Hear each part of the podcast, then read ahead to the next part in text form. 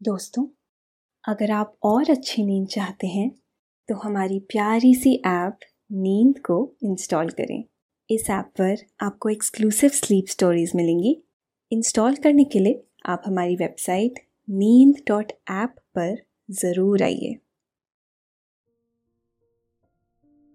नमस्कार, मैं हूँ मनप्रीत। आज सुनिए फेरी टेल्स में रेपुंजल की कहानी। फेरी टेल्स की कहानियाँ लाजवाब है। आज आपको सुनाते हैं रेपुंजल की कहानी। ये कहानी एक खूबसूरत लड़की की है। उसे बचपन में ही एक जादूगरनी ने चालाकी से अपने कब्जे में ले लिया था। जादूगरनी ने रेपुंजल की परवरिश अपने हाथों से की। जब वह बड़ी हो गई तो वह रेपुंजल को अपने साथ एक जंगल में ले गई और उसे एक मीनार में छोड़ दिया। उस मीनार में रपुंजल अकेले रहने लगी। वक्त गुजरता गया। धीरे धीरे रपुंजल जवान हो गई। एक दिन वह मीनार की खिड़की पर बैठी एक गीत गा रही थी। उसका गीत सुनकर एक राजकुमार रुक गया। इसके बाद क्या हुआ इस कहानी में? ये हम आपको सुनाएँगे। लेकिन पहले आप अपने आसपास की सारी लाइट्स ऑफ़ करके आराम से लेट जाएँ। अपनी आँखें धीरे से बंद कर लीजिए। अब थोड़ा सा अपने शरीर को आराम दीजिए। थोड़ा और आराम। अपने शरीर को बिल्कुल ढीला छोड़ दीजिए।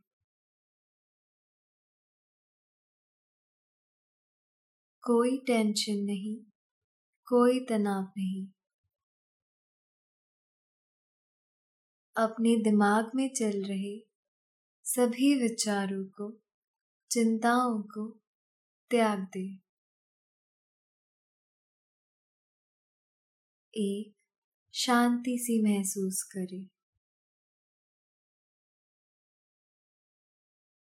सब नेगेटिव पॉजिटिव विचारों को धीरे धीरे निकाल दें।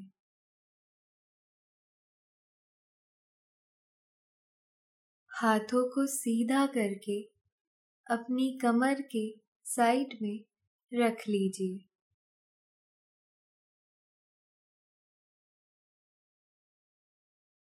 अपनी सांस पर ध्यान लगाएँ। इसको धीमे या तेज नहीं करना है।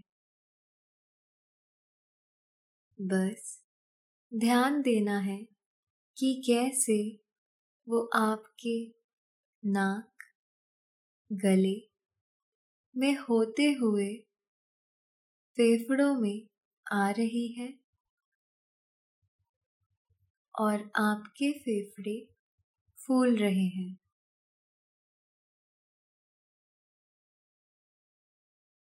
और कैसे वो आपके फेफड़ों से वापस गले और नाक के माध्यम से बाहर निकल रही है।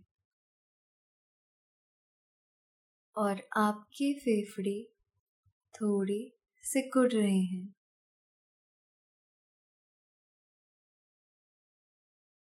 मन शांत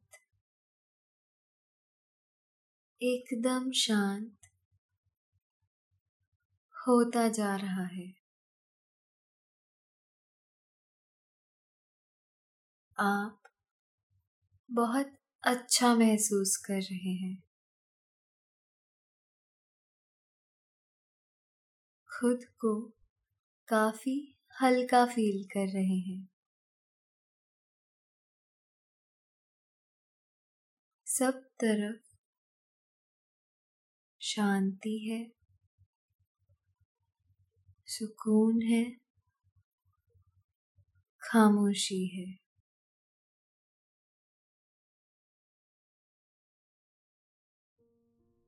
काफ़ी समय पहले की बात है।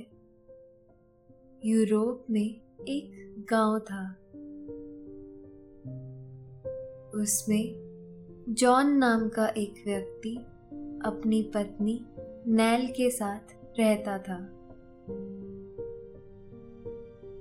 जीवन में यूँ तो कोई कमी नहीं थी, लेकिन दोनों को बस एक ख्वाहिश थी कि उनके घर में भी एक सुंदर सा बच्चा होता। जब वह किसी बच्चे को खेलते देखते तो उनकी ये ख्वाहिश और ज़्यादा बढ़ जाती। उनके घर के पास एक बहुत खूबसूरत बाग था। उस बाग की मालकिन एक जादूगरनी थी।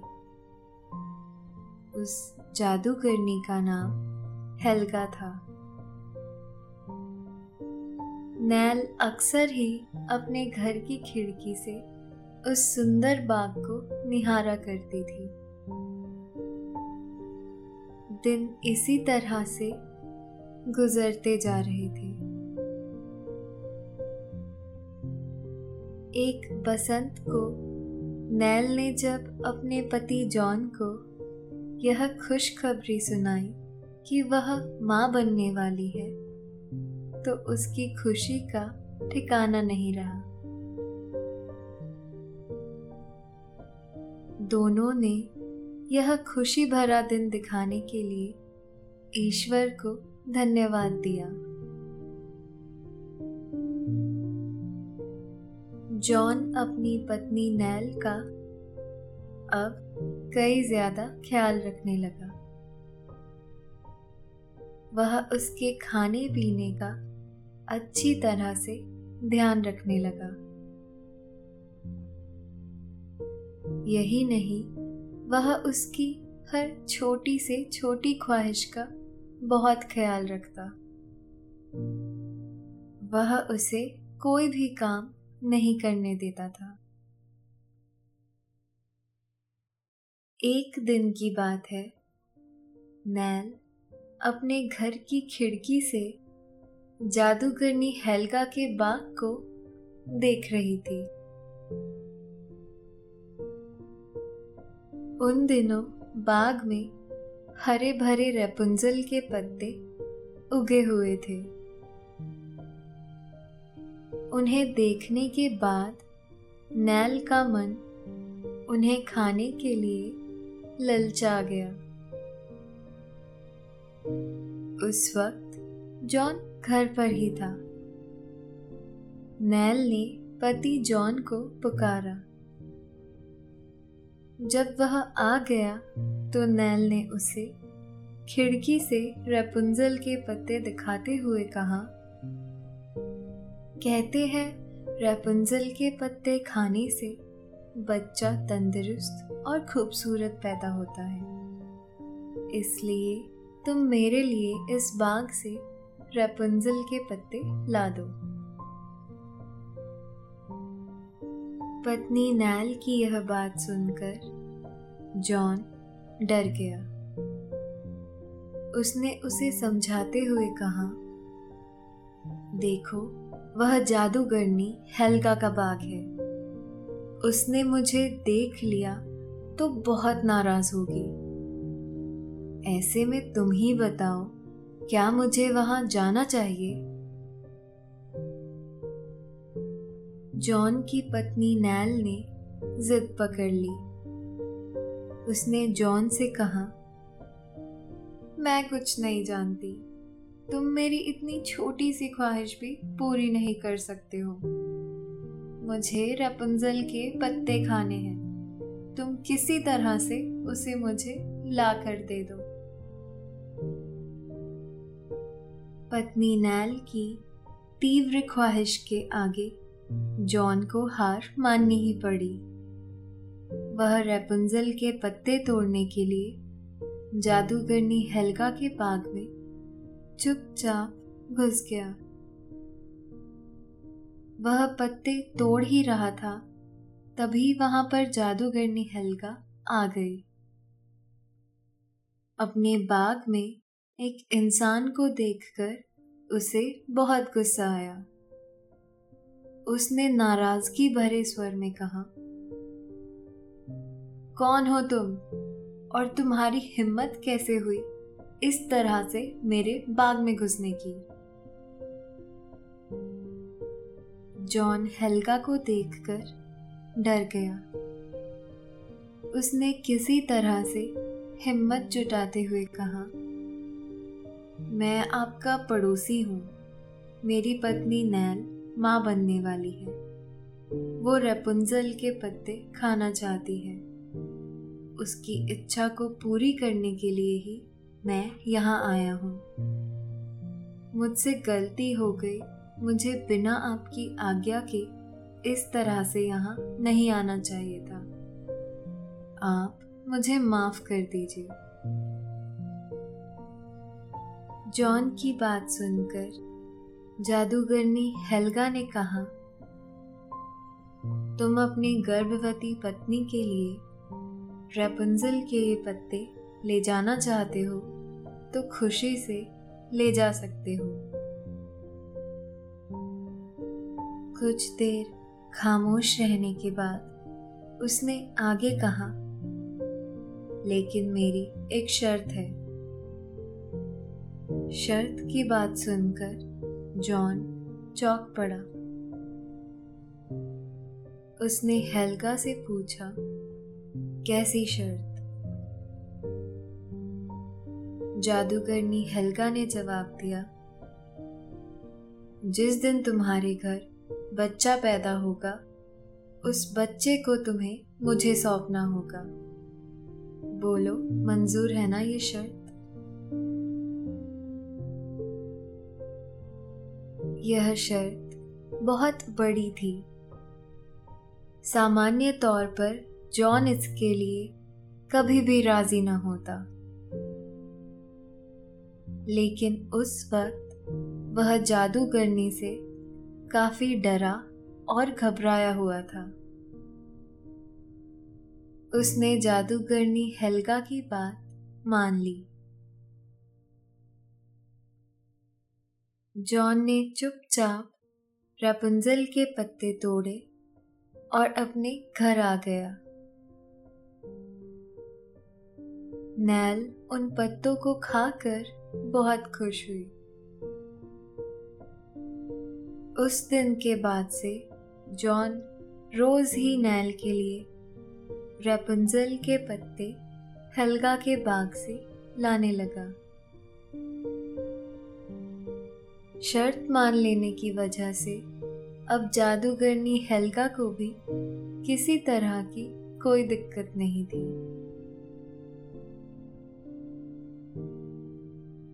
दिन पंख लगाकर उड़ते रहे।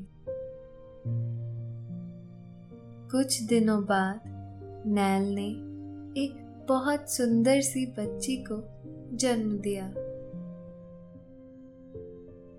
जादूगरनी हेल्गा को जैसे ही बच्ची के पैदा होने के बारे में पता चला, वह जॉन के घर पहुँच गई।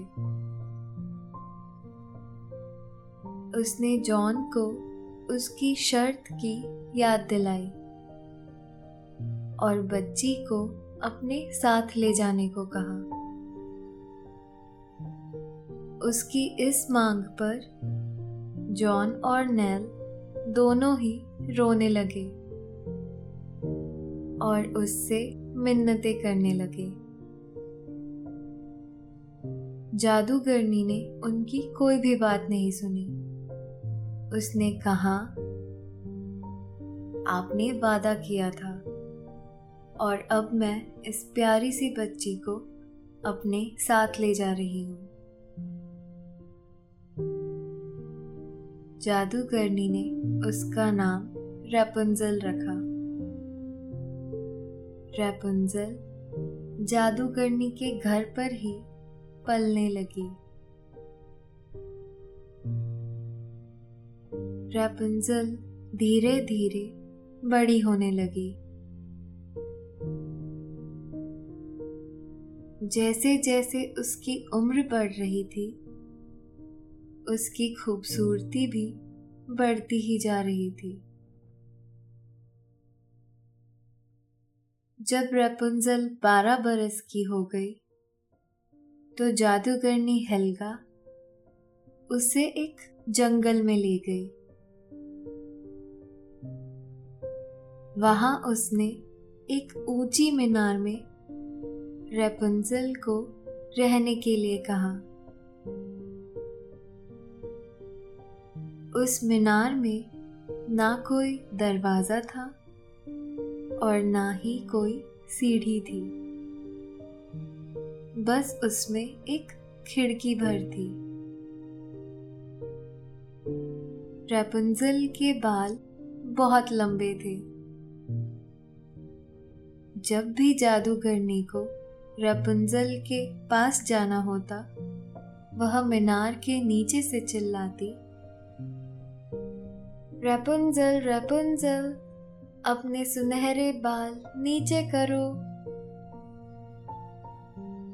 रेपुंजल खिड़की से अपने बाल नीचे लटका देती। इस तरह से जादूगरनी उन बालों के सहारे ऊपर चढ़ जाती। इसके बाद वह खिड़की के रास्ते मीनार के अंदर चली जाती। जादूगरनी का रेपुंजल के पास आने का समय निश्चित था। वह रोज दोपहर को रेपुंजल के पास आती। वह उसे खाना देकर वापस चली जाती। बाकी पूरे समय रेपुंजल मीनार में अकेली ही रहती थी। वक्त धीरे धीरे गुजरने लगा। इस तरह से कई साल बीत गए। अब रपुंजल अठारह साल की हो गई थी। इतने वर्षों में वह एक बार भी मीनार से बाहर नहीं निकली थी।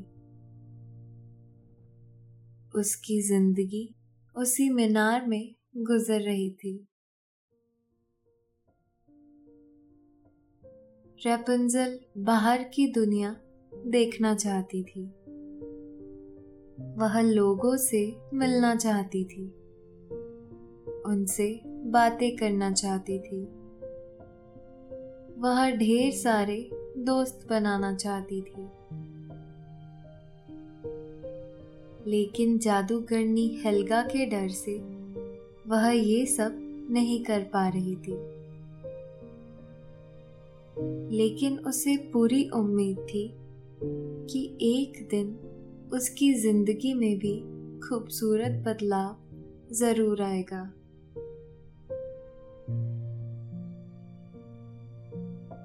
रपुंजल जब भी उदास होती, वह खिड़की पर बैठ जाती और गीत गाने लगती। उसकी आवाज़ बहुत सुरीली और मीठी थी। वह जब भी गाती तो जंगल के पेड़ पौधे उसकी आवाज़ से खुश होकर झूमने लगते। चिड़िया चहचहाने लगती। एक दिन एक देश का राजकुमार उसी जंगल में शिकार खेलने के लिए आया। जब वह मीनार के पास से गुजर रहा था, उसने किसी के गाने की आवाज़ सुनी।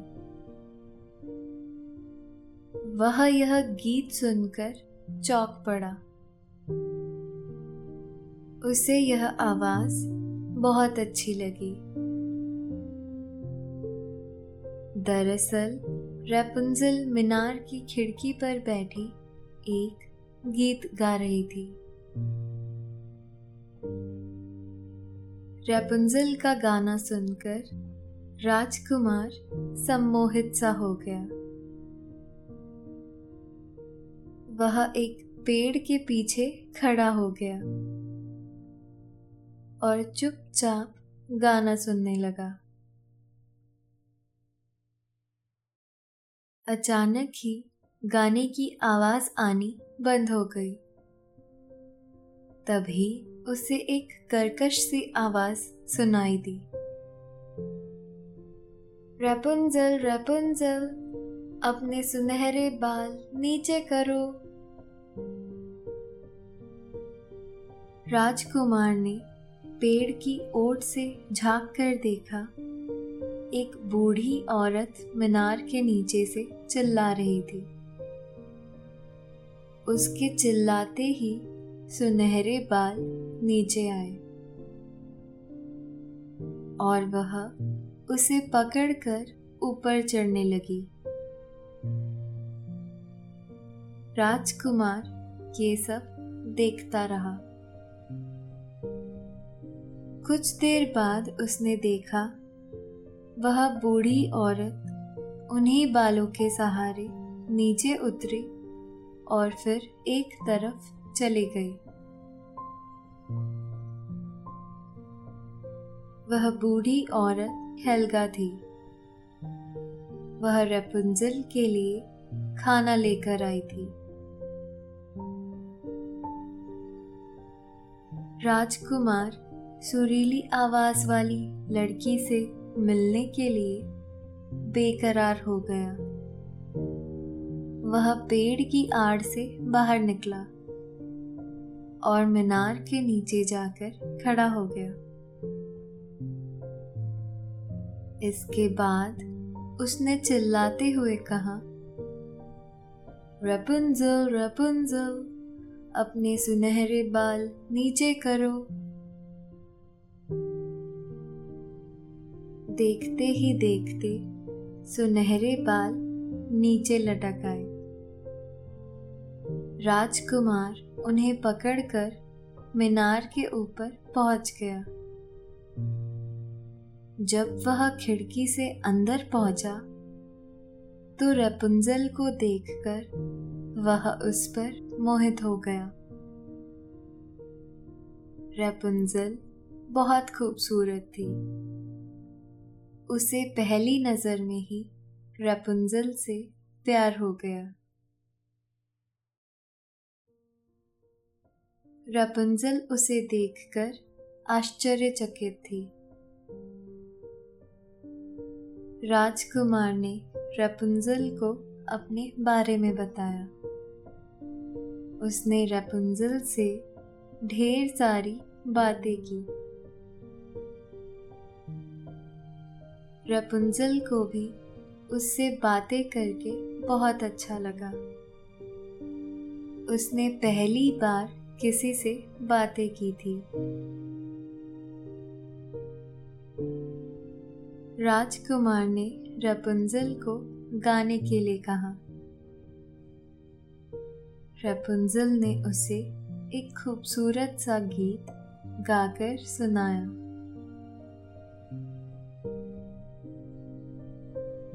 राजकुमार ने वादा किया कि वह रपुंजल से मिलने के लिए रोज ही आया करेगा। उस दिन के बाद से वह रोज रपुंजल से मिलने आने लगा। धीरे धीरे रपुंजल को भी राजकुमार से प्यार हो गया।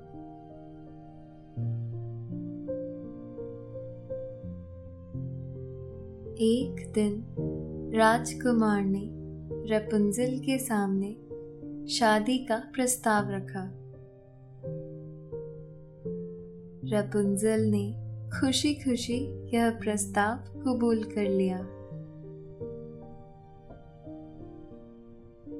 राजकुमार रपुंजल को मीनार से किसी भी तरह बाहर निकालना चाहता था। उसने रेपुंजल से मीनार से बाहर निकलने का रास्ता पूछा। लेकिन इस बारे में रेपुंजल को कुछ भी नहीं पता था। रेपुंजल ने कहा, मुझे इस मीनार से बाहर निकलने का रास्ता नहीं पता है। जादूगरनी हेल्गा मेरे बालों के सहारे ही ऊपर आती हैं। राजकुमार ने उसे कहा, ऐसे में मैं तुम्हें यहाँ से कैसे बाहर निकालूँगा? रेपुंजल ने उसे एक उपाय बताया। उसने कहा, तुम अब से रोज थोड़ा थोड़ा रेशम का धागा लेकर आना। उससे मैं यहाँ से नीचे उतरने के लिए एक सीढ़ी बुन लूँगी।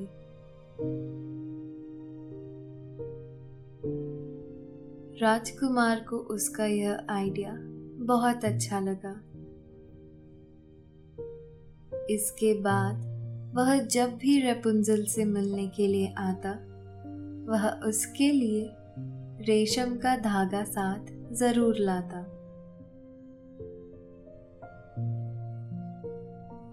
राजकुमार के जाने के बाद रपुंजल रेशम के धागों से सीढ़ियाँ बुनने लगी।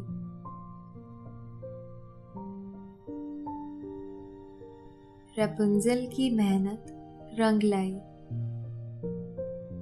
उसने रेशम के धागे से सीढ़ियाँ बुनकर तैयार कर ली।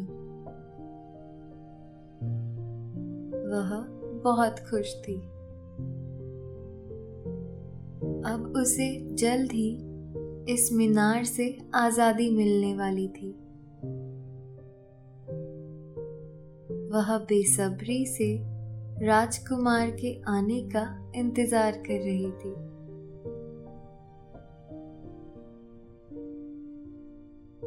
इस बीच जादूगरनी हेल्गा उसे खाना देने आई।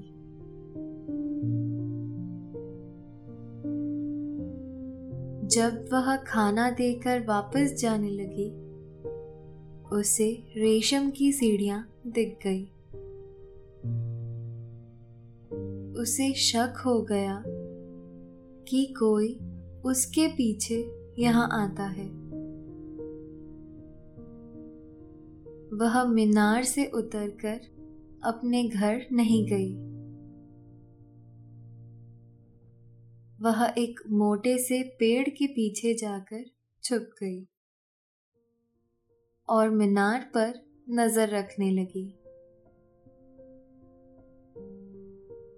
कुछ ही देर बाद उसने देखा, एक राजकुमार रपुंजल के बालों के सहारे मीनार पर चढ़ रहा है।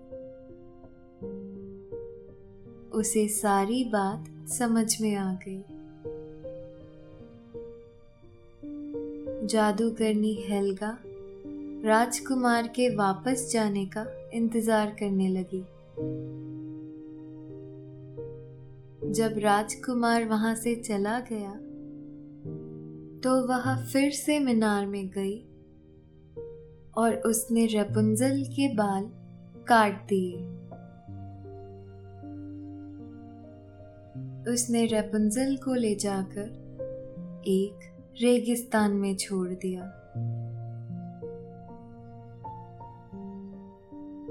उधर राजकुमार इन सब बातों से अनजान था। अगले दिन वह फिर रपुंजल से मिलने आया। मीनार के नीचे पहुंचकर वह हमेशा की तरह चिल्लाया। रपुंजल रपुंजल, अपने सुनहरे बाल नीचे करो। मीनार में छुपी जादूगरनी ने रपुंजल के कटे हुए बाल नीचे लटका दिए।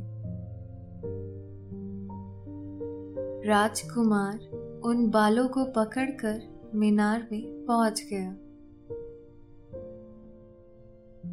वहाँ रपुंजल की जगह जादूगरनी हेल्गा को देखकर वह चौक पड़ा। इससे पहले कि वह कुछ कर पाता, जादूगरनी ने उसे मीनार से धक्का दे दिया।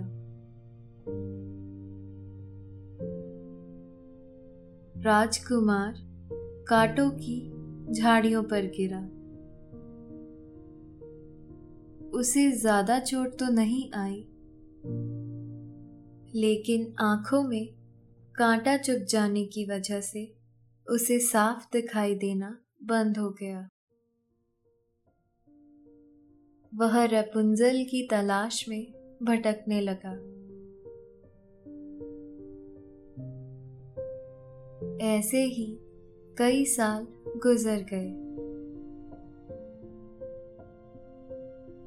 राजकुमार एक दिन भटकते भटकते उसी रेगिस्तान में पहुँच गया, जहाँ रपुंजल थी।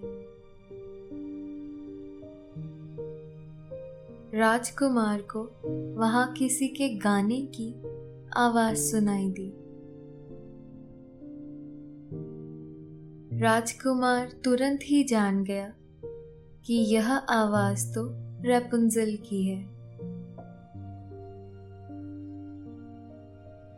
राजकुमार रेपुंजल को पुकारता हुआ आवाज़ की दिशा में दौड़ने लगा। रेपुंजल ने राजकुमार की आवाज़ पहचान ली थी। वह भी उसकी तरफ़ दौड़ने लगी। कई बरस बाद दोनों की मुलाकात हुई थी। राजकुमार की हालत देखकर रेपुंजल की आँखों में आँसू भर आए। यह आँसू राजकुमार की आँखों में गिर गए। इससे तुरंत ही उसकी दोनों आँखें पूरी तरह से ठीक हो गई।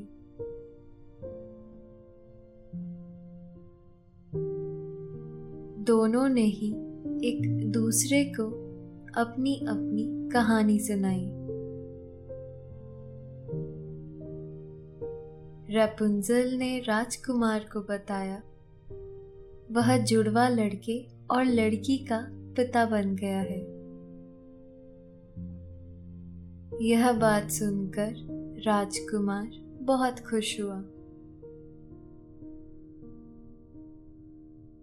रेपुंजल को लेकर राजकुमार अपने महल वापस आ गया। वहाँ सभी खुशी खुशी रहने लगे।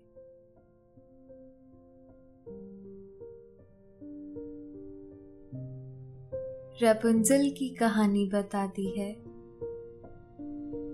कि जीत हमेशा प्यार की ही होती है।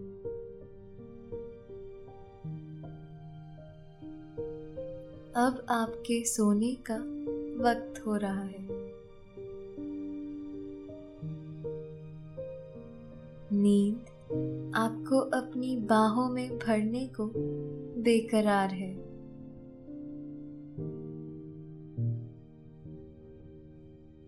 आप धीरे धीरे नींद की आगोश में समाते जा रहे हैं। समाते जा रहे हैं। शुभ रात्रि।